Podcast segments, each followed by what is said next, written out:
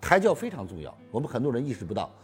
你看，为什么怀了孕的妇女啊，我们老人经常说：“哎呀，不要生气呀，啊，生气伤身体呀。”不是这样的，是因为你生气，语言就会过激，就会吵架，怕孩子在肚子里就学坏了，而且你这种坏脾气也会影响孩子，孩子生下来也会暴躁。你看现在的母亲都很科学了，去听一听古筝，听一听古琴，听一听钢琴，听一听轻音乐，哎，慢慢的让孩子在里面感知，哎，你会发现孩子生下来以后。一旦他有狂躁的时候，你只要把音乐一打开，他马上就安静下来。为什么？因为在胎教里，他就听到这些音音乐，那是他最安全、最温暖、最舒适的时候，在母体内。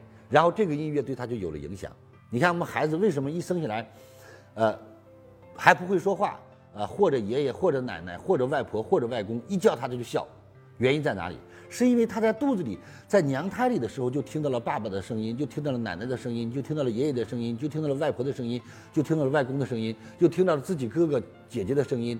所以，当有一天虽然他还没有表达的能力，但是这个声音对他来讲都是很熟悉的。所以他听到这个声音，听到了熟悉的声音，他就会笑出来，就这么简单。所以从胎教开始，到零到六个月，我们很多。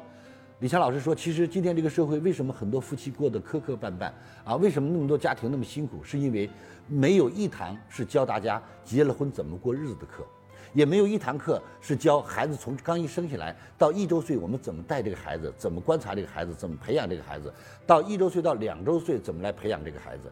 如果说我们有了这些科学的方法，把那些成功的经验总结下来，试问哪一个妈妈？”不都会做得更好吗？哪一位母亲不都会把孩子培养得最优秀吗？平心而论，天下没有一个爹娘不希望自己孩子有出息，天下没有一个爹娘不是望子成龙、望女成凤。但往往为什么子不孝父之过呀？原因很简单，父母没有方法，孩子没有得到良好的教育，所以孩子长畸形了，所以孩子长偏激了，所以孩子和社会产生了什么格格不入啊？这就是真实的原因。听完李强老师的分享有收获，请分享到您的朋友圈，让更多的朋友受益。我是李强老师助理谢慧聪。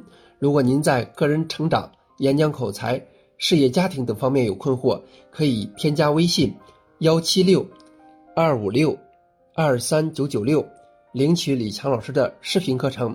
视频课程更加精彩，让您有更多的收获。添加时请备注“课程”二字。